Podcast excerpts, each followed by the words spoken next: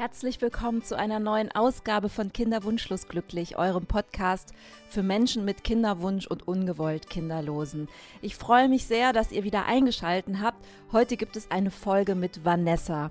Vanessa hat mich wirklich sehr fasziniert. Sie hat nämlich das Thema Trauerbegleitung für sich entdeckt und begleitet mittlerweile viele, viele Menschen, die Kinder während der Schwangerschaft verlieren, die stille Geburten erlebt haben Fehlgeburten und hat vor allen Dingen eine ganz besondere Gabe, die wird sie euch aber dann nochmal selber erzählen. Vor allem aber finde ich es so schön, weil Vanessa hat selber eine eigene Geschichte. Sie hat im achten Monat ihre Zwillinge verloren und musste sie tot zur Welt bringen und stand dann auch vor der Entscheidung, wie das passiert. Und da hat sie ganz, ganz spannende Tipps für euch, was es eigentlich an Möglichkeiten gibt, weil solche Situationen überfordern uns sicherlich sehr, sehr schnell. Und dann da für sich die richtige Entscheidung zu fällen, da kommt Vanessa ins Spiel, da ist sie an eurer Seite und begleitet euch auch über diese schwierige Zeit hinweg.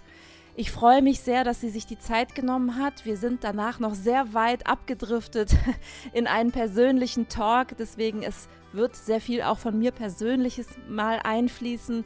Ich hoffe, das ist in Ordnung. Ich freue mich jedenfalls, dass sie da ist und ja, hört einfach mal rein in die Folge mit Vanessa. Alle Kontakte zu ihr findet ihr wie gehabt in den Show Notes. Ich freue mich natürlich auch über eure 5-Sterne-Bewertung bei iTunes, bei Spotify oder auch über eure direkte Nachricht an mich über meinen Instagram-Kanal Kinderwunschlos glücklich.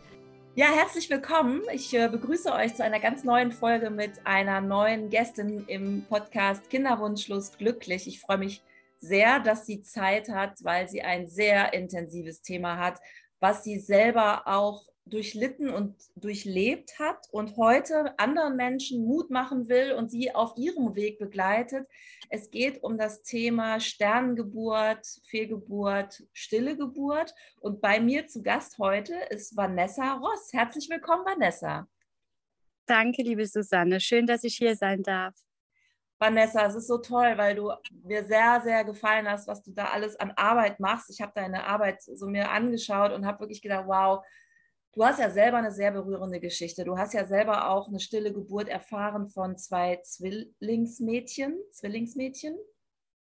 Genau. Und damit ging eigentlich deine ganze Geschichte los. Und jetzt heute bist du ja tatsächlich sogar so gestärkt, dass du sogar Menschen in dieser ganzen Trauer, Trauerbewältigung begleitest. Wie bist du dazu gekommen? Also magst du mal ein bisschen deine Geschichte erzählen, auch vielleicht über deine Sternenkinder? Ja, sehr gerne. Also 2014 war ich mit, ähm, wie du schon sagtest, Zwillingsmädchen schwanger, eineigen Zwillingsmädchen. Ähm, die, ja, die Schwangerschaft verlief eigentlich komplikationslos.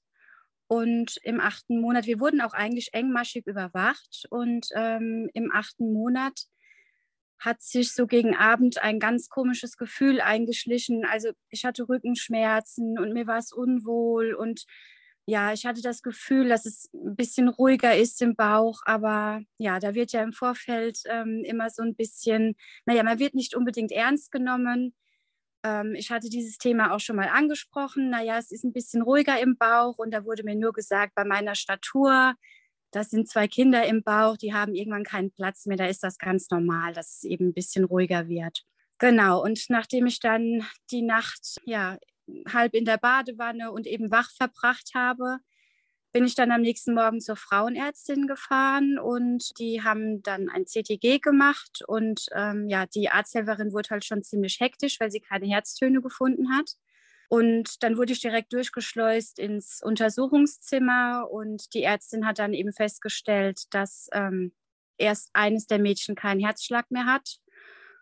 Und ja, in dem Moment äh, kamen mir eigentlich die Gedanken, hoffentlich äh, die zweite auch nicht, weil ich hätte es nicht verkraften können, ähm, ja, dass sie hätten getrennt sein müssen. Also das war für mich ein ganz schlimmer Gedanke.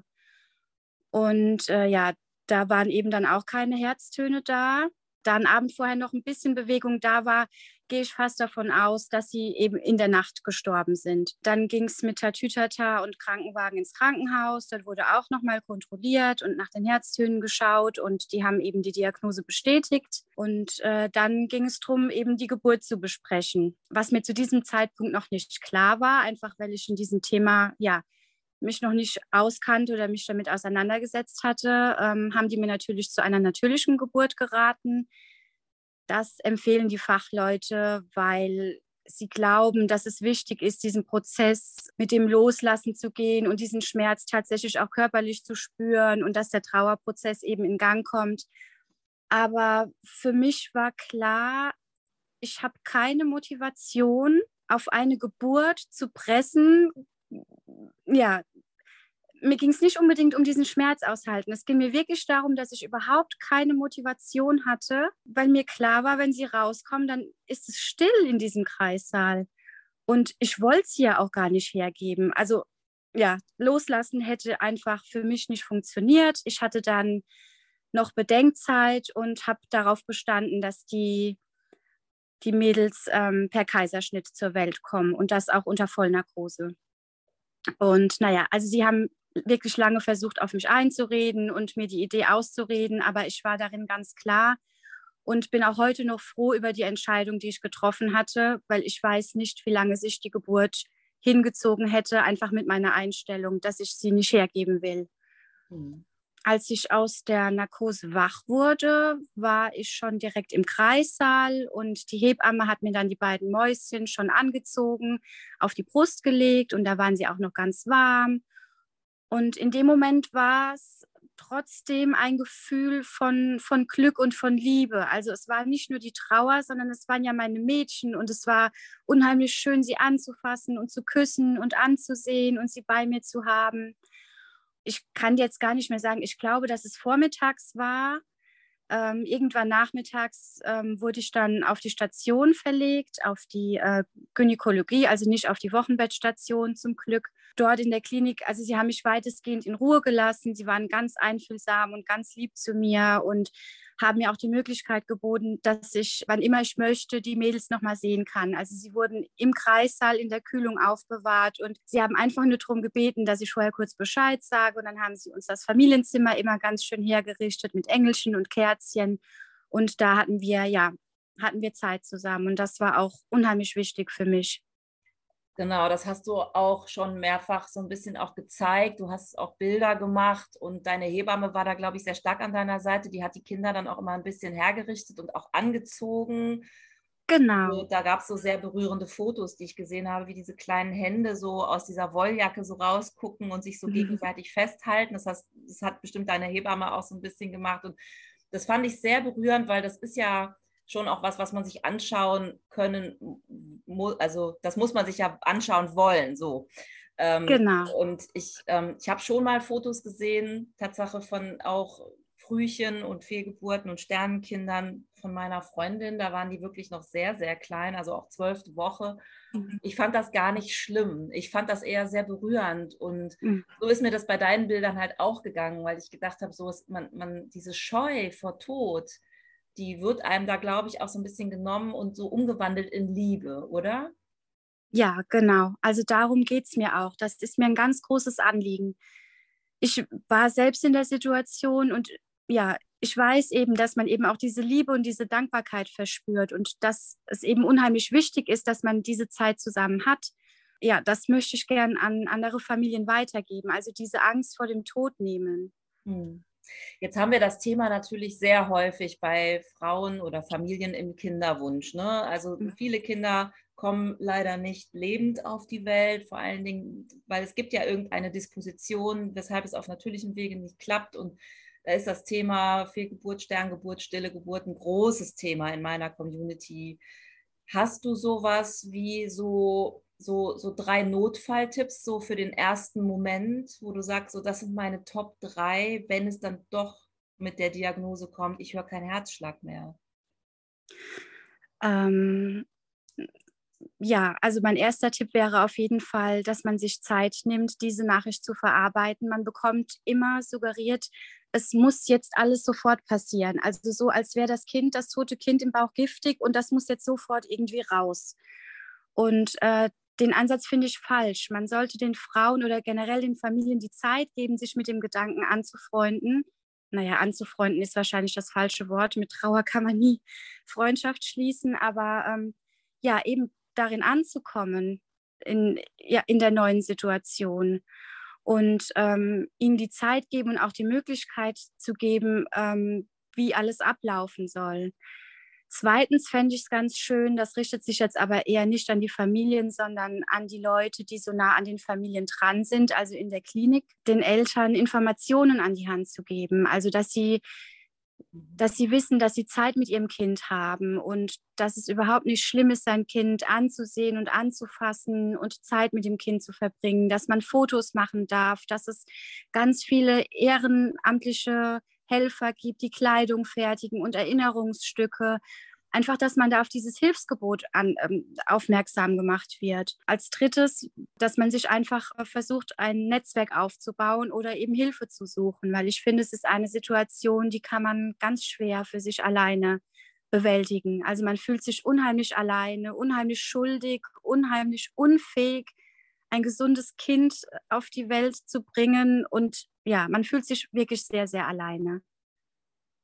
Umso schöner ist es ja, dass du jetzt auch so eine von denen bist, die rausgegangen ist, gesagt hat, ich begleite Menschen, denen sol solche Dinge passieren. Und du bist natürlich nicht nur einfach jetzt jemand, der sagt, ich mache das, sondern du hast ja selber deine eigene Geschichte damit. Du hast ja sogar die Namen deiner beiden Mädchen auch auf den Arm tätowiert. Ich glaube, Haley und Annie, ne? Genau. Was ich total schön finde. Gibt dir das Halt? ja, es gibt mir unheimlich viel Halt. Also auch jetzt noch nach äh, sieben Jahren baue ich eigentlich auf ihre Unterstützung und ähm, ja, so trage ich sie immer bei mir und das, ja, das, das gibt mir einfach Sicherheit. Mittlerweile bist du 36, das heißt, es ist so passiert, da warst du 29, 30 Jahre alt. Das ist natürlich auch eine Zeit, wenn man so das erste Mal schwanger wird und dann im achten Monat Zwillinge verliert, echt eine harte, eine harte Nummer, wenn man auch noch keine Erfahrung hat. Mittlerweile hast du zwei Kinder aber zur Welt gebracht, die sind auch, und das finde ich so schön an deiner Arbeit, die sind auch so, so ganz bekannt mit dieser Geschichte. Also die gucken sich die Kinderfotos von Haley und Annie an, die wissen, dass es die beiden gibt, die wissen, das, sind, das ist ihre große oder sind ihre großen Schwestern, die reden auch darüber, du redest auch mit ihnen über Trauer oder nicht. Ich glaube, die größere redet manchmal noch ein bisschen mehr über Trauer als die kleinere, ne? So habe ich das rausgeguckt. Ja, genau. Die große, jetzt mitten in der Wackelzahnpubertät, ähm, setzt sich mit dem Thema doch schon mehr auseinander, aber beide Kinder bekommen es von Anfang an ähm, ja, mit auf den Weg, dass Trauer und Tod einfach zum Leben dazugehört. Und ja, Kinder gehen da ja auch mit einer gewissen Neugierde dran. Und ich finde es einfach schön, wenn man ja, wenn man sie auf diesem Weg eben begleitet und ihnen den Tod und die Trauer nicht als irgendwas Negatives oder was Schlimmes oder ein Thema, über das man nicht spricht und nicht redet, ähm, ja, vorlebt. Das finde ich schade. Ja, das hat mich sehr berührt. Ich habe dieses Foto noch in Erinnerung, wo die beiden, äh, die, die beiden Mädchen also als Foto so in den Händen halten und dann hast du so einen kleinen Dialog dazu geschrieben, wie die sich dann so unterhalten, ob sie traurig sind. Und die Große sagt, ich bin traurig, bist du auch traurig? Und die Kleine sagt, nee, ich bin nicht traurig, komm, lass uns spielen. Und sie kennen ja beide die Zwillinge gar nicht. Also sie sind ja erst danach geboren worden. Aber ich finde das so genau. schön, so einen, einen natürlichen Umgang gefunden zu haben. Ist das in dem Rest deiner Familie auch so? dass du so einen natürlichen Umgang und einen leichten Umgang gefunden hast? Oder weil da Erwachsene trauern ja vielleicht auch ein bisschen anders. Also es ist schon so, dass ich in der Familie und im Freundeskreis der Hauptansprechpartner bin für alle, wenn es ums Thema Trauer geht. Und das schätze ich auch sehr, dass sie mir in dieser Beziehung vertrauen. Ich muss sagen, doch in meinem Freundes- und Bekanntenkreis hat sich dahingehend schon viel verändert. Also da, wo immer weggeguckt wurde und gemieden wurde und ähm, alles an den Bestatter als Dienstleister übergeben wurde, da habe ich dann doch schon ein bisschen aufgemischt. Also ja, bei meinem Opa, der 2015 verstorben ist, hat man das da ganz deutlich gespürt. Ähm, in Papas Familie sind alle eher ein bisschen ja, zurückhaltend, was Gefühle angeht. Und ähm, als mein Opa dann starb, habe ich dann gesagt, so Freunde, jetzt bekommt jeder hier seine Aufgabe und wir machen jetzt alles selbst. Und ähm, ja, ohne Murren und ohne Widerworte hat dann jeder mitgemacht und seinen Teil dazu beigetragen. Und ich glaube, es war für uns alle eine unheimlich schöne Erfahrung, weil uns die damals bei meiner Oma, die hat uns gefehlt, die schöne Erfahrung, dass wir mit dem Tod in Kontakt kommen, kommen, konnten. Meine Oma ist sehr jung verstorben und ähm, ja, ich glaube, die Sache mit dem Opa und dass wir uns eben dem Thema so gewidmet haben, hat einfach auch nochmal so ein bisschen Oma-Trauerwunde mitgeheilt. Das heißt, deine Erfahrungen überträgst du sogar in deinen Erwachsenenalltag, in dein Erwachsenenleben. Selbst wenn erwachsene Menschen sterben, kannst du das, was du anwendest für deine Kinder, auch anwenden für andere und auch für Erwachsene? Ja, auf jeden Fall. Also, Spannend. Also ja, es ist ja jeder, jeder Mensch wird früher oder später mit Trauer konfrontiert und es ist ganz egal, ob das durch Tod ist oder Verlust von Freundschaften, Beziehungen, Arbeitsplatz. Also mit Trauer werden wir oft konfrontiert und im Grunde kann man, kann man dieses bewusst Abschied nehmen und bewusst trauern auf jeden Lebensbereich anwenden. Und es ist sowohl für Kinder als auch für Erwachsene ein wichtiges Thema. Wie bist du da vorgegangen? Was würdest du sagen? Wie, wie trauert man bewusst? Ich denke, der Grundstein, um gesund und bewusst zu trauern, ist, dass man den Tod mit allen Sinnen begreifen kann, dass man die Möglichkeit hat, ja, wirklich Zeuge davon zu werden, was bedeutet der Tod eigentlich? Wie sieht er aus? Wie riecht er? Wie fühlt er sich an? Und ähm, ja, meine Strategie ist da auch oft ins Tun zu gehen. Also wirklich den Menschen, den Trauernden das Gefühl geben, sie können noch etwas für ihren Verstorbenen tun und für sich selbst. Und das können, ja, das können Kleinigkeiten sein, wie den Sarg bemalen oder die Blumengestecke selbst machen, ja, die Musik auswählen für die Trauerfeier. Das sind ja so die, ja, mit Musik auswählen für die Trauerfeier gehört ja zu den Standarddingern. Das ist ja eine Sache, die, die lässt man den Angehörigen ja, aber mit diesem Sarg bemalen und Blumen selbst machen oder auch den Verstorbenen selbst versorgen, waschen, anziehen und einsagen, da scheuen sich ja meistens noch die, die meisten Leute vor. Wahnsinnig spannend, ja. Also das finde ich jetzt interessant. Ich hatte da noch gar nicht drüber nachgedacht, dass das ja auch tatsächlich übertragbar ist. Ähm, ja, und ich habe das tatsächlich letztes Jahr auch durchlitten, muss ich gestehen. Mein Vater ist gestorben letztes Jahr und ich war total überfordert. Äh, ich und es ist tatsächlich so, dass man selber eigentlich nicht auf die Idee kommt, selbst was zu machen, sondern man bucht sich dann so einen Bestatter und, hm, und äh, ich war dann auch weit weg. Ich wohne dann auch nicht am selben Ort. Mein Vater wohnte 800 Kilometer entfernt. Und ja, wir haben viel versucht selbst zu machen, aber ich bin gar nicht auf so einfache Dinge gekommen, wie so ein Blumengesteck oder so zu machen. Deswegen denke ich gerade, ah, das ist toll, das ist total. Also ich hoffe, dass diese Botschaft auch rausgeht, egal jetzt ob Sternenkinder, Sterngeburten oder eben andere Trauerfälle. Glaubst du, dass Männer und Frauen so als Paar den Verlust unterschiedlich erleben, wenn sie so ein Kind oder Kinder verlieren? Ja, ich erlebe es in der Tat sehr, sehr häufig, dass ähm, Paare ganz unterschiedlich trauern und es ist auch leider oft so, dass Beziehungen daran kaputt gehen was auch ziemlich schade ist. Ich gehe davon aus, dass vorher die Beziehung dann vielleicht eben nicht die stabilste war und dann an dieser mächtigen Trauer zerbricht. Ja. Oder was auch Gründe sind, dass ähm, Paare einfach, ähm, ja, jeder, jeder hat seine eigene Art zu trauern. Der eine hat für den anderen kein Verständnis. Ähm, es ist leider oft so, und da möchte ich eigentlich nicht die Klischees bedienen, aber es ist tatsächlich oft so, dass die Männer, denen man beigebracht hat, dass äh, starke Jungs nicht weinen und Indianer keinen Schmerz zeigen, denen fällt es unheimlich schwer, ihre Trauer zu zeigen. Also meistens in so einer Trauerbegleitung, wenn ich die Männer alleine habe, dann, dann brechen die erstmal richtig zusammen, brechen erstmal richtig auf. Und das ist schon, ja, schon heftig ähm, mitzuerleben.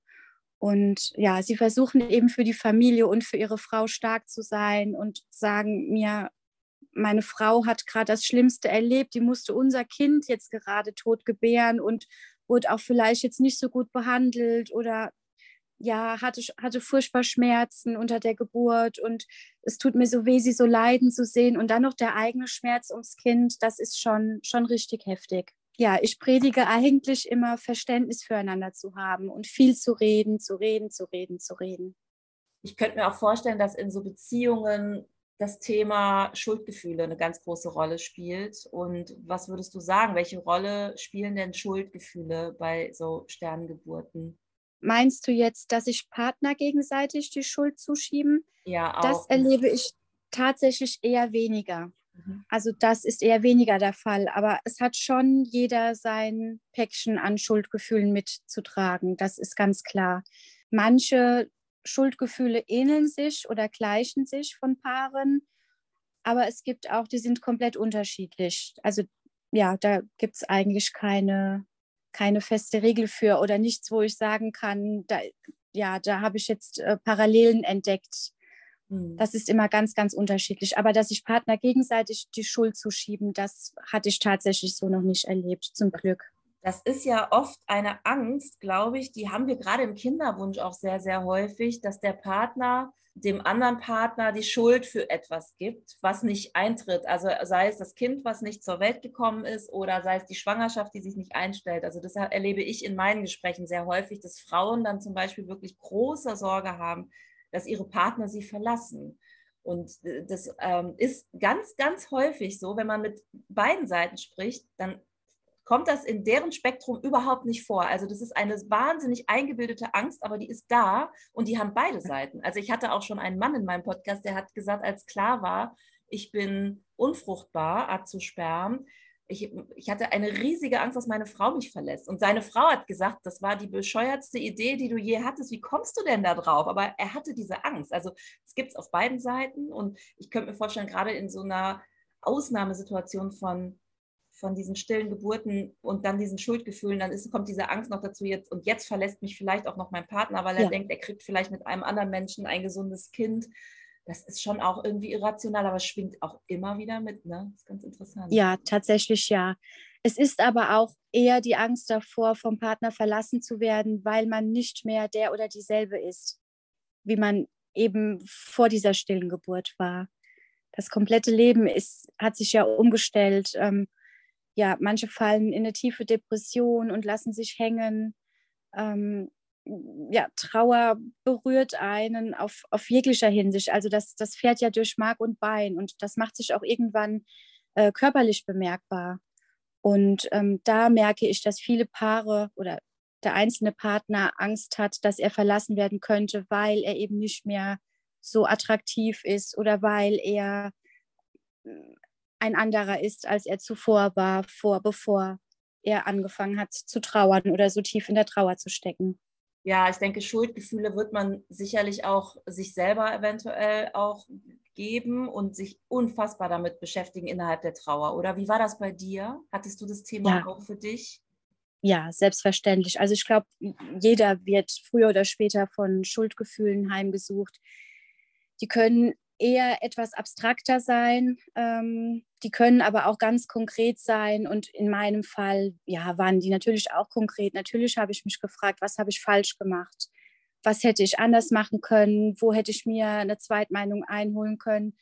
Wo hätte ich noch mehr auf mein Bauchgefühl hören können, wo ich noch gedacht habe, hm, da könnte jetzt was nicht stimmen und habe mich dann eben, wie gesagt, abwimmeln lassen, ja, gegen mein Bauchgefühl gehandelt habe ich irgendwas übersehen oder ja, also das Gedankenkarussell mit den Schuldgefühlen, das äh, ja, geht unendlich weit. Wichtig ist eben nur, oder war zumindest für mich, dass ich mir irgendwann gesagt habe, ich habe tatsächlich alles gemacht, was in meiner Macht steht. Vielleicht gibt es etwas Übergeordnetes, also das meine ich frei religiös. Da habe ich mir einfach gedacht, vielleicht gibt es etwas Übergeordnetes, einen Sinn, der sich irgendjemand ausgedacht hat, der mir einfach noch mit meinem Verstand verschlossen bleibt. Und damit war dann für mich zumindest diese, ja, diese Schuldfrage, hätte ich was anders machen können, dass es nicht so gekommen wäre, die hatte sich damit erledigt. Was für Schuldgefühle ich auch noch hatte, war ja, die, die, die Unfähigkeit in mich, gesunde Kinder auf die Welt zu bringen. Mhm. Und damit hatte ich auch sehr, sehr, sehr zu kämpfen. Und da bin ich dann auch tatsächlich nur mit einem Coaching rausgekommen, dass ich meinem Körper eben wieder gesagt habe ähm, oder sagen konnte oder lieben konnte oder annehmen konnte, ähm, dass die Situation so ist und auch meiner Gebärmutter gut zugeredet hat, die ja eigentlich Leben schenken soll. Und es ist okay, du hast deinen Job gut gemacht. Wir haben beide unseren Job gut gemacht es ist jetzt zwar nicht gut ausgegangen, wir verstehen jetzt zwar nicht warum, aber wahrscheinlich war es richtig so, wie es jetzt gekommen ist. Hm. Du hast einen Brief auf deinem Instagram-Kanal gepostet, der mich sehr berührt mhm. hat. Und zwar nicht an deine Sternenkinder, sondern von deinem Sternenkind. Wie ist es dazu gekommen? Ähm, es ist tatsächlich nicht von meinem Sternenkind ähm, gedacht, sondern es galt allgemein von den Sternenkindern an die Papas, weil ich finde, das Angebot ist auch gerade in den sozialen Medien für die Sternenmamas so präsent. Also es wird immer auf die Sternenmama geguckt und da gefragt und ähm, ja, Sternenmama-Yoga und Sternenmama hier, Sternenmama da. Und die Papas werden irgendwie vergessen.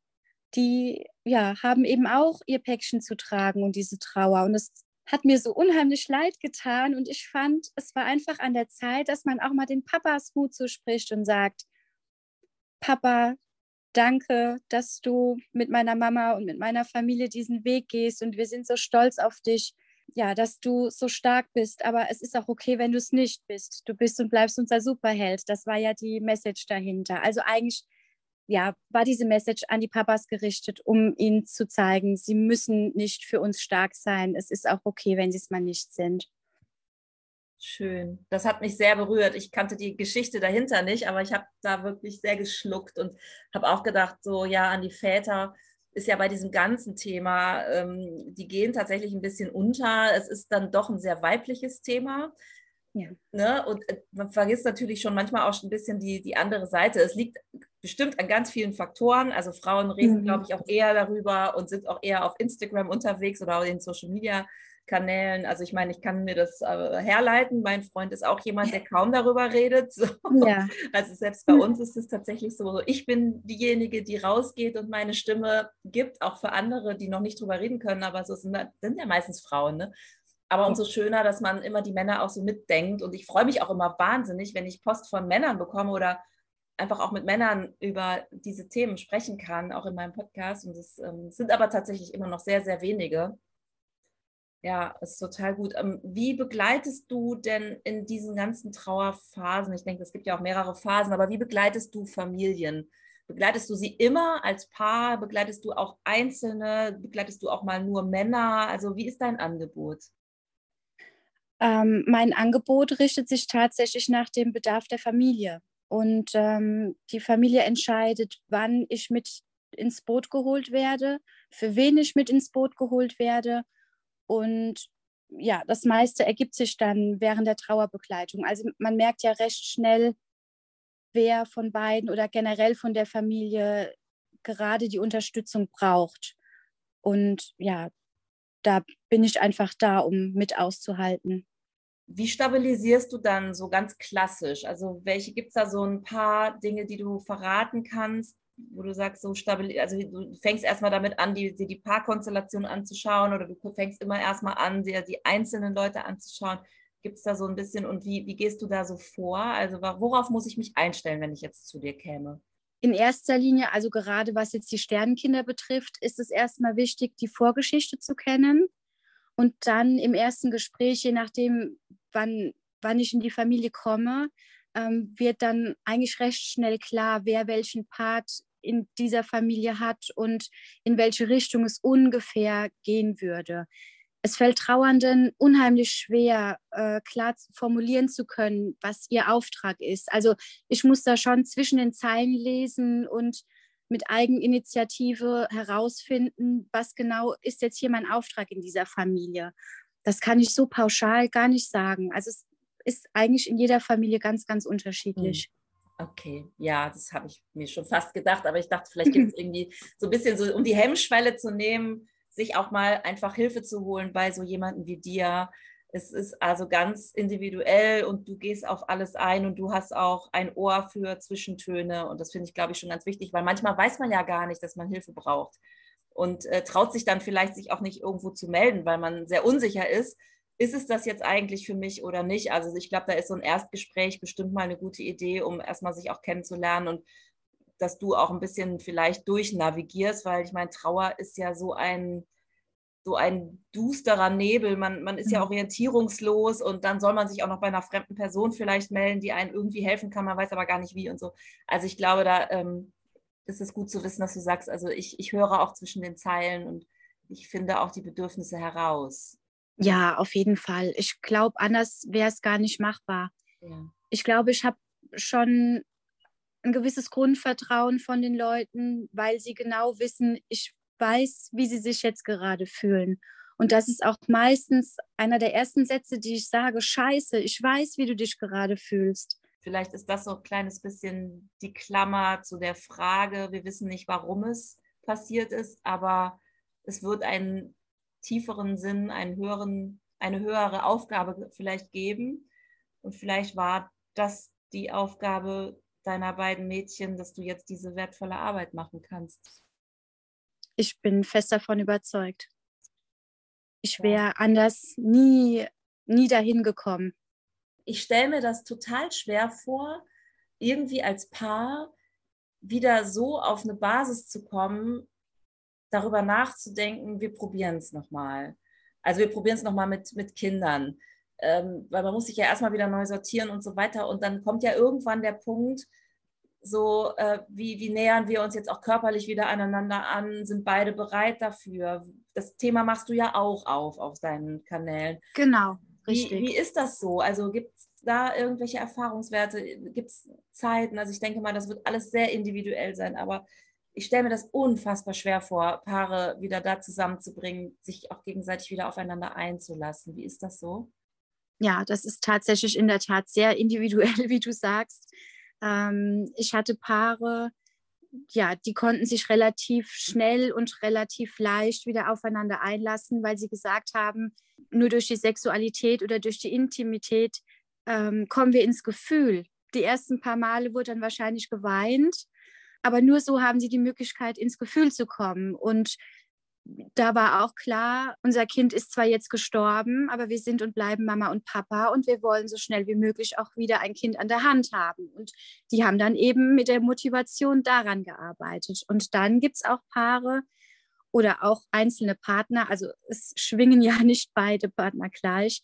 Ähm, ja, die brauchen eben erstmal Zeit für sich, weil eben ja die Sexualität oder dieses Schwangerwerden an sich ja ein kleines bisschen negativ behaftet ist. Also wenn man da versucht, irgendwie logisch Schluss zu folgern, dann hat der Sex ja zu der Befruchtung geführt und das Kind ist da im Bauch der Mama gewachsen und dann die Geburt. Und ja, wäre das alles nicht passiert, hätten wir keinen Sex gehabt, wäre ich nicht schwanger geworden, mein Kind wäre nicht tot, um es jetzt ganz doof auszudrücken. Und das Ganze braucht einfach Zeit und ganz, ganz viel Verständnis füreinander.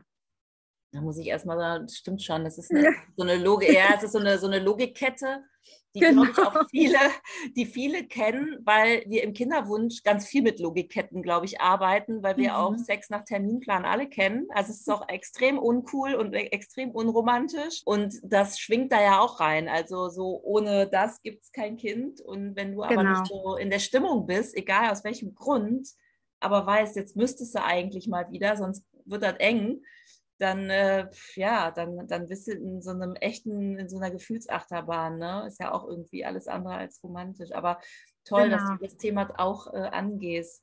Wie ist das mit dieser rechtlichen Lage? Also ab wann gilt oder gelten Kinder als Sternenkinder? Ich meine, es gibt da eine rechtliche Berechnungsgrundlage. Ich meine, also mein Infostand ist ab der zwölften Woche und dass es dann auch Möglichkeiten gibt, dieses Kind zu bestatten. Und wenn es vorher auf die Welt kommt, nicht. Ist es das, was du so aus deiner Praxis auch kennst? Eigentlich mittlerweile müssen alle Kinder oder dürfen alle Kinder bestattet werden. Also auch ähm, Kinder, die vor der zwölften Woche versterben, werden in diesen Sammelbestattungen beigesetzt. Außer die Eltern äußern natürlich den Wunsch, dass sie ihr Kind individuell bestatten möchten. Das geht natürlich auch. Und Kinder unter 500 Gramm sind nicht bestattungspflichtig. Das heißt, man darf sein Kind mit nach Hause nehmen und da bestatten. Was sind denn Sammelbestattungen? Das sind von der Klinik, also meistens, ich glaube, meistens durch die Seelsorge organisierte äh, Bestattungen, wo Kinder, die innerhalb eines gewissen Zeitraumes ähm, stillgeboren wurden, gemeinsam beigesetzt werden. Also da entstehen den Eltern keine Kosten und es sind dann eben alle Kinder, die in diesem Zeitraum verstorben sind. dann in diesem kleinen Sarg oder in dieser Urne. Äh, werden Eltern da aufgeklärt in Kliniken? Ich, ich kenne jetzt einfach eine Geschichte, bei denen war das halt nicht so und die kam gerade Gott sei Dank über die zwölfte Woche so. Und hinterher hat sie erst erfahren, warum sie gefragt wurde, wie alt das Kind war. Und es ging, glaube ich, um zwei Tage, ein oder zwei Tage drüber sein oder nicht. Und sie war so dankbar. Ihr Arzt hat das, also sie hat ihren Arzt angerufen, ihren Gynäkologen, weil sie stand völlig unter Schock. Und äh, der hat das dann geregelt und hinterher ist rausgekommen, hätte sie gesagt, ja, das ist elfte Woche und drei Tage, dann hätte sie dieses Kind sehr wahrscheinlich nicht bestatten können. Und da dachte ich, das, das kann ja wirklich nicht wahr sein. Also sie hatte dann auch noch Glück, es ist dann wirklich über der zwölften gewesen. Und der Arzt hat auch gesagt, so ganz hundertprozentig sicher war er sich jetzt nicht. Ich meine, das kannst du ja nicht auf den einen Tag festlegen, aber er hat es so angegeben, weil ihm klar war, warum die das wissen wollten. Nämlich, wo geht, wohin wird das Kind jetzt gebracht? Ist es jetzt Tür 1 oder Tür 2? Also wo wird es, wird es aufbewahrt oder wird es nicht aufbewahrt? Und sie war wahnsinnig dankbar. Dann gab es da noch einen Verein, der hat sich dann um diese, das waren dann mhm. Schmetterlingskinder, so ein Verein, äh, die haben sich dann ganz, ganz liebevoll auch da gekümmert und sie war unglaublich dankbar. Aber sie sagte, hätte sie diesen tollen Arzt nicht gehabt, äh, hätte sie das nicht gewusst in dieser Situation. Und deswegen dachte ich gerade, vielleicht ist das auch nochmal so ein, so ein Aufklärungsauftrag, ja. dass man nicht in dieser Situation steht und sagt, okay, jetzt ist es aber die elfte Woche sondern es ist schon die zwölfte oder so. Weißt du da mehr? Wird darüber geredet in so einer Klinik oder ist das einfach gerade dann nicht die Zeit und nicht der Ort? Also manche Kliniken geben tatsächlich Infomaterial an die Eltern raus und die Eltern werden auch über die Sammelbestattung informiert und in anderen Kliniken geht das Thema total unter. Also die Eltern wissen nicht, wo ihr Kind ist, wann es bestattet wird, können keinen Abschied nehmen. Ich weiß nicht, also es fehlt noch unheimlich viel an Aufklärung. Ähm, meines Wissens ist es aber so, dass wirklich alle Kinder, egal ob 6., 7., 8., 9., 10., 11., 12. Woche, ähm, alle Kinder und meistens die unter 500 Gramm werden beigesetzt. Das Gesetz wurde vor einigen Jahren durch Initiative zweier Sterneltern ähm, geändert. Ah, toll. Das ist ja schon mal tröstlich. Nichtsdestotrotz wollen ja ganz viele bestimmt selber auch eine individuelle Bestattung und vielleicht aus dem Sternengrab. Es gibt ja mittlerweile auch so ehrenamtliche Vereine, die das ermöglichen, auch wenn es, ich sag mal, unter 500 Gramm und unter der zwölften Woche geblieben ist. Und deswegen ist das, glaube ich, jetzt auch super wichtig, dass wir gerade darüber sprechen, dass Leute das wissen und auch weitererzählen, dass sie sich das vielleicht vorher schon klar machen und das äußern können, wenn sie in so eine Situation geraten.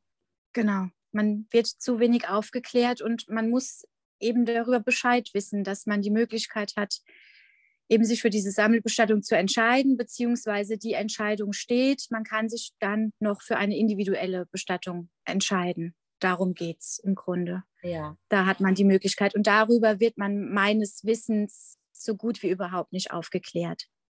Ist so, ne? So habe ich das nämlich auch ja. wahrgenommen und dachte, das ja. kann doch wohl nicht wahr sein. Also ich meine, wir haben jetzt hier schon so oft solche Themen angesprochen, auch von Frauen, die stille Geburten erleben und dann auf der Gynäkologiestation, auf der Entbindungsstation im Krankenhaus warten müssen, ausharren müssen, um sie herum das pure Mutterglück und die schreienden Kinder und sie haben gerade ihr Kind verloren.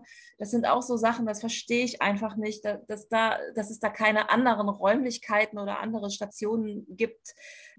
Das, ja, da sind so Sachen, ich glaube, da ist noch viel Luft nach oben, worüber wir, glaube ich, reden müssen. Es ist gut, dass du ja. deine Arbeit machst. Es ist vielleicht auch wichtig, dass ich meinen Podcast mache, dass es so ja. gemacht wird. Und ich glaube, ganz, ganz viele Leute schütteln jetzt den Kopf und sagen, das kann ja wohl nicht wahr sein. Doch, es ist so. Und ich glaube, es will eigentlich gar keiner, nur es gibt keine andere Regelung und wir müssen darüber reden, sonst ändert sich gar nichts. Ne?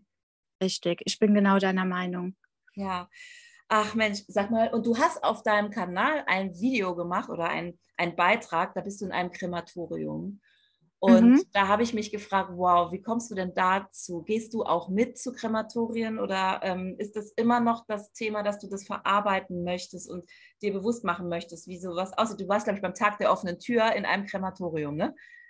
Es war tatsächlich so, dass, dass ich mit unserem Bestatter vor Ort hier, der hat mich eingeladen, in das Krematorium bei uns in der Nähe zu fahren. Das war aber nicht das erste Mal. Also die Trauerbegleitung beinhaltet nicht nur, dass die Leute zu mir in die Praxis kommen, sondern ich bin vor Ort, immer und überall. Und ja, beim Bestatter gehe ich im Grunde ein und aus und kenne da so ziemlich jeden Ablauf, den man sich vorstellen kann. Und ja, hatte auch schon ähm, gute Beziehungen zu Bestattern, sodass wir sagen konnten, dass ich die Kinder, gerade die unter 500 Gramm, für die Familien abhole. Da ist nicht unbedingt ähm, genau ein Bestattungsfahrzeug notwendig. Also habe ich mir die Eltern mit ins Auto gepackt und wir haben zusammen das Kind abgeholt. Ach toll, das machst du auch. Ach super. Ja, ja das wäre nämlich so eine Frage, ob du auch ins Krematorium gehst, ob du dann auch die Kinder ja. begleitest. Also das ist ja, nimmt ja den Eltern auch eine gewisse Last, weil du bist nicht ganz so anonym, man kennt dich, du, man, du bleibst an der Seite der Eltern ja auch noch über die Beerdigung hinaus und das fand ich ganz, ganz toll. Und ich fand auch deine deine Bilder so spannend, weil du hast neben diesem Spielplatz auch so gefilmt, weil du sagtest, Leben und Tod gehören ganz eng beieinander und ähm, das, das, ist auch wieder so eine schöne Klammer. Also wir denken das immer so getrennt und du bringst es wieder zusammen. Also das fand ich wirklich super. Das fand ich ganz toll. Dankeschön.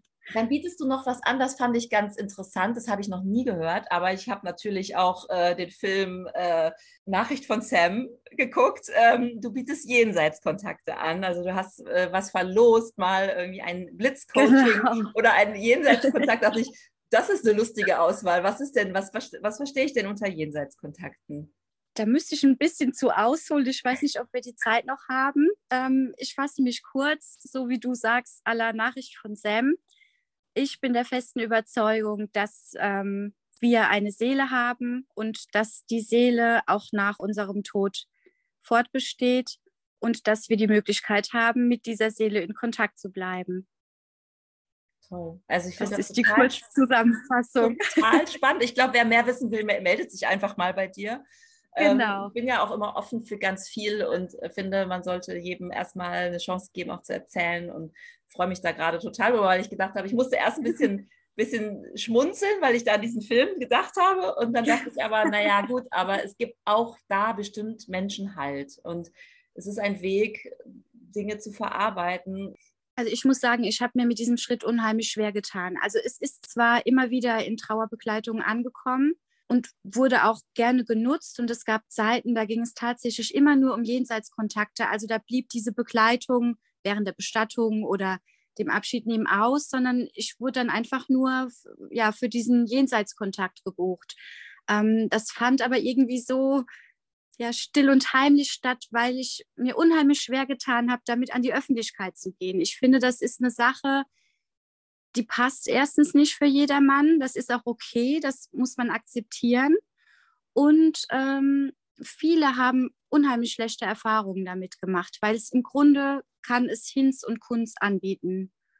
Nur was halt eben dann dabei rauskommt als äh, Message von dem Verstorbenen, ja, das macht halt eher kaputt, als dass es hilft. Und ich finde, gerade trauernde Menschen sind so, so hilflos und so auf der Suche nach einem Strohhalm, ja, da gibt es unheimlich viele, die das eben ausnutzen. Deshalb, ja, ich habe mich sehr, sehr bedeckt gehalten, was dieses mhm. Thema angeht.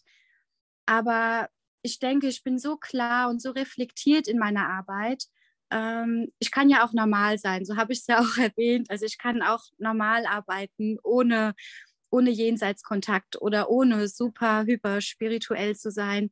Und ja, dann, ja, dann war es für mich einfach an der Zeit, eben schon damit auszupacken und zu sagen, hör zu, für mich macht es Sinn, für mich ist es eine logische Erklärung und für mich bringt das auch ganz viel Heilung, vielleicht für dich ja auch. Hast du das mit deinen verstorbenen Kindern auch gemacht? Bist du mit ihnen in Kontakt gekommen? Ja, in der Tat ja. Ich habe vorher schon, bevor das mit meinen Zwillingsmädchen passiert war, äh, Ausbildungen und Weiterbildungen in diesem medialen Bereich gemacht auch schon im Freundes- und Bekanntenkreis Jenseitskontakte gehabt oder gegeben. Ja, und recht schnell, das war sogar noch im Krankenhaus, also ich glaube sogar noch so ein bisschen benebelt von der Narkose, habe ich schon gespürt, dass die zwei mir was sagen wollen. Aber ich habe es eben auf die Narkose geschoben und ja, auf generell meinen psychischen und körperlichen Zustand, dass ich so am Ende war, ich konnte das gar nicht richtig annehmen. Und ab da war ich dann auf der Suche, lange auf der Suche nach Menschen, die mir die Nachricht bestätigen oder wieder eben widerlegen. Ja, das Spannende war, dass ich viele Termine ergeben haben, auch bei Medien, von denen ich vorher schon total viel gehalten habe. die aber Jahre im Voraus schon ausgebucht sind in ihren Sitzungen oder Live-Demonstrationen. Durch glückliche Zufälle, vielleicht hatten die Mädels auch ihre Hände mit im Spiel, konnte ich da immer kurzfristig noch einen Platz ergattern und habe auch immer eine Nachricht bekommen. Und die hat sich auch immer mit dem gedeckt, was mir die Mädels äh, da in der Klinik selbst ins Ohr geflüstert haben. Ich konnte es aber irgendwie nicht annehmen. Und dann hatte ich eine ganz spannende Begegnung. Da war ich ähm, auf einem Seminar auch bei einem sehr, sehr berühmten Medium, der gar keine Einzelsitzung mehr gibt, sondern eben nur noch weiterbildet. Ähm, und das Seminar ging über drei Tage lang. Ich war da eigentlich noch recht frisch in, in der Trauer, hatte noch überlegt, ob ich absagen soll, aber habe es dann doch gemacht. Und ich habe am ersten Tag schon gespürt, die Anwesenheit der Mädels gespürt und auch irgendwie, wie sie an dem Dozenten eben rumzerren und sagen, sag doch meiner Mama, sag doch meiner Mama. Und ja, bis zum Abend war, hat er mich noch nicht angesprochen und noch nichts gesagt. Und ich war auch vom Typ oder bin vom Typ eher zurückhaltend. Also ich will da nicht zur Last fallen. Ich hätte auch in der Mittagspause nicht gefragt, du kannst mir nicht vielleicht mal hier so ganz nebenbei.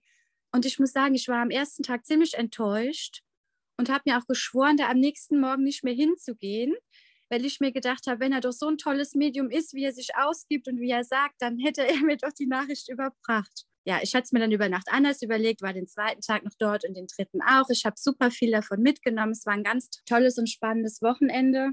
Während dem Wochenende hat er auch sein neues Buch vorgestellt. Das habe ich mir dann da noch gekauft und auch direkt zu Hause gelesen. Und da war dann eine Passage, da ging es darum, dass er die Nachricht aus der geistigen Welt bekommen hatte, einem Mann die Nachricht von seiner Frau nicht zu übermitteln, weil er selber darauf kommen musste. Ah. Und auf einmal habe ich verstanden, Klick. auf einmal habe ich verstanden, warum er sich die ganze Zeit den Nacken hält und so Rückenschmerzen hat. Weil ich habe vorhin noch gesagt, die turnen dem doch auf dem Rücken rum. Der muss es doch hören und der muss doch jetzt was sagen. Und ähm, ja, war ganz Kerl. spannend. Der arme Kerl, der dachte der sich auch, Kerl. boah, genau. hoffentlich kommt sie bald drauf, hoffentlich kommt richtig, sie bald drauf, damit die Kinder endlich loslassen. Genau. Ja, und ich habe mich wirklich so gefühlt, als wären diese Zeilen in seinem Buch für mich geschrieben. Und ab da war dann klar, okay, ich muss mir selbst vertrauen und das war eigentlich das größte Geschenk, das er mir hätte machen können. Super. Wer, darf genau. ich fragen, wer das war? Wer, wer ist das Medium? Ich kenne mich da nicht gut aus. Ja, das war der Gordon Smith. Und ähm, wer mich auch noch auf meinem Weg begleitet hat, wenn es schon um Namen geht, den ich ganz super toll fand, war Pascal Foggenhuber aus der Schweiz der hat auch ein Buch geschrieben, da geht es um Kinder aus der geistigen Welt. Und das hat auch unheimlich viel in mir bewirkt. Und das ist eigentlich so fast immer das Erste, wenn ich mit den Eltern dann soweit bin, dass wir besprochen haben, an was sie glauben und ob sie daran glauben und ob ich das Gefühl habe, sie würden darin Trost finden, ist das Buch eigentlich immer das Erste, was ich mitbringe. Interessant. Cool. Ich gucke mir das auf jeden Fall mal an. Musst du mal gucken, ganz spannend. Ja, super. Ja, also du hast dich beschäftigt mit dem Thema Jenseitskontakte, aber du hast dich auch interessanterweise mit dem Thema beschäftigt, dass Tiere auch trauern, hast du rausgefunden oder hast du als These mal aufgestellt. Was meinst du? Genau. Ähm, das ist auch schon Jahre her, habe ich ähm, in einer Doku gesehen, wie eine Elefantenherde um ein stillgeborenes Elefantenbaby getrauert hatte. Und das hat mich damals total berührt. Und als ich dann mit der stillen Geburt meiner Zwillinge konfrontiert war, ähm, habe ich mich nochmal auf dieses Thema eingelassen und da nochmal geforscht und auch gesehen, wie, wie Affen um ihr Baby trauern oder wie Hunde um ihre Besitzer trauern. Das gibt es ja auch, das sieht man ja auch ganz häufig. Und ja, also ich bin fest davon überzeugt, dass Tiere auch trauern und auch Abschied nehmen. Und ich glaube auch, dass wir uns zumindest das, was ich jetzt mit der Elefantenherde gesehen habe, also die, die Pfleger haben denen unheimlich viel Zeit gelassen, sich von dem Baby zu verabschieden. Und jeder hat mit seinem Rüssel über das Baby gestreichelt und so. Also da habe ich noch gedacht, im Grunde müssen wir Menschen uns daran was abschneiden. Einfach dieses ganz natürliche Abschied nehmen.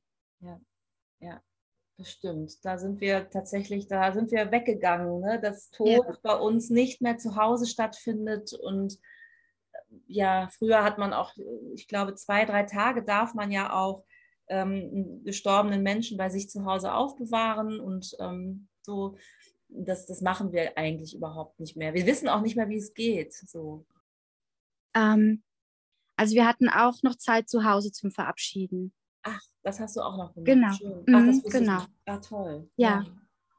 Wie lange waren Sie dann noch bei euch? Ähm, also es ist in Deutschland bis zu 36 Stunden erlaubt und ähm, ich hatte sie eigentlich einen ganzen Tag, also von, von frühen Vormittag bis späten Nachmittag.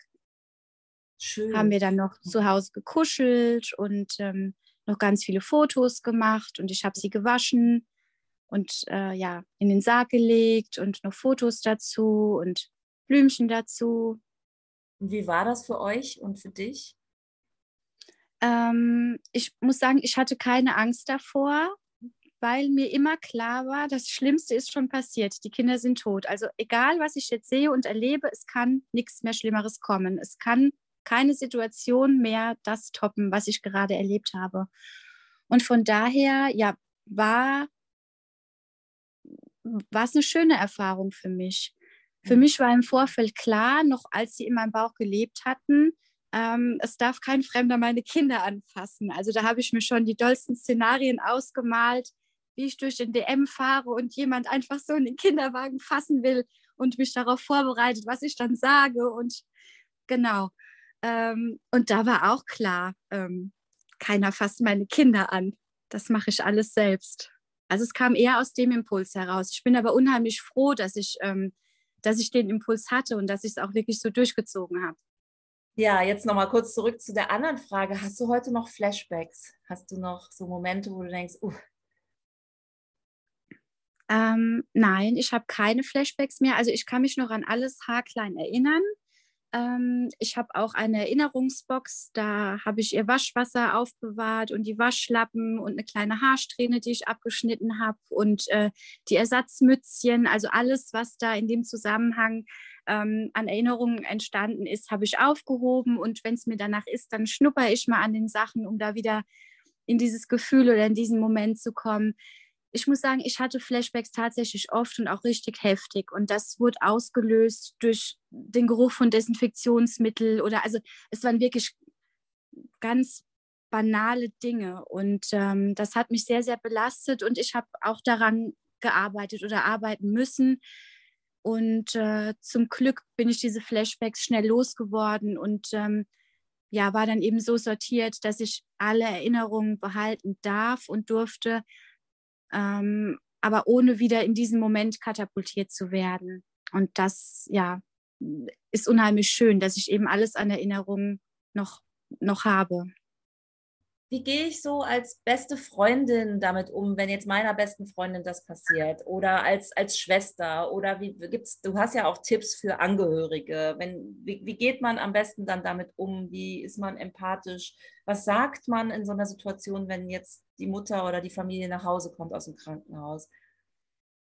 Also am wichtigsten finde ich, dass die Person, die ihre Hilfe zusichert oder die der Schwester oder wem auch immer helfen möchte, sich ähm, achtsam mit sich umgeht und sich klar macht, auf was sie sich einlässt.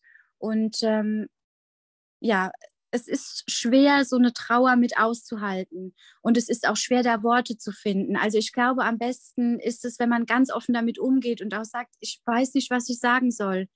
Ähm, ja, wie kann ich dir helfen? Was kann ich dir abnehmen? Soll ich dir die Wäsche waschen? Oder vielleicht auch, wenn man eben eine gute Bindung zueinander hat, auch einfach ja, die Kliniktasche mitnehmen und sagen, ich wasche jetzt mal alles, außer du sagst, ich soll irgendwas nicht waschen, ähm, weil es dich an dein Kind erinnert, äh, vom Geruch oder was auch immer. Vielleicht sind noch irgendwelche Fleckchen drauf oder so. Ähm, Essen kochen, falls Geschwisterkinder da sind, die Geschwisterkinder abholen, mit denen ein bisschen rausgehen. Ähm, ich denke, es ist einfach wichtig, den Ballast außenrum so ein bisschen abzunehmen. Und wenn man es sich eben zutraut, dieses mit aushalten, dann auch gerne über das Kind sprechen oder anbieten. Du kannst zu jeder Zeit mit mir über dein Kind reden und ich bin froh, wenn ich alles erfahren darf. Ähm, wie hat es ausgesehen und ne, wie hat es sich angefühlt und vielleicht hat man ja sogar die Möglichkeit, da noch irgendwie mit involviert zu werden, dass man da ähm, ja, eben sich auch vom Kind verabschieden kann. Aber wie gesagt, man muss sich halt im Vorfeld klar machen, ähm, ja, will man das oder kann man es nicht? Und wenn man es nicht kann, darf auch keiner böse drum sein. Ja, das habe ich gelesen. Du hast wirklich auch schöne Checklisten. Die kann man alle finden bei dir auf deinem Instagram-Kanal. Vanessa Ross Trauerbegleitung. Ich schreibe auch die Kontaktdaten in die Show Notes. Wie kann man denn mit dir sonst noch Kontakt aufnehmen? Ähm, ja, man kann mir entweder direkt über Instagram schreiben oder eine E-Mail schreiben oder man kann mich anrufen oder über WhatsApp. Ich finde es nur immer schwierig, ähm, in der Trauer mit Kloß im Hals bei jemandem anzurufen. Deshalb, ja, habe ich schon gemerkt, dass eben dieses Schriftliche von den Leuten doch lieber genutzt wird, um sich auszudrücken. Da können sie sich sammeln und nochmal wieder rufen und ja, das, da fühlen sich die meisten am wohlsten damit. Mir ist es im Grunde egal. Super. Also wir packen alle deine Kontaktdaten in die Show Notes und ich würde mich total freuen, wenn über, diese, über diesen Weg Menschen auch bei dir Hilfe finden und Hilfe annehmen können, weil ich habe jetzt nochmal viel mehr begriffen, wie wichtig so eine Trauerbegleitung ist in jeglicher Form. Und auch du hast gesagt, dir hat das geholfen damals, du hast es auch angenommen und ich glaube, das ist ganz, ganz wichtig. Vanessa, vielen, vielen Dank, dass du da warst. Danke, dass du deine Geschichte mit uns teilst. Es gibt bestimmt noch ganz, ganz viel, was wir weiter besprechen können. Ja,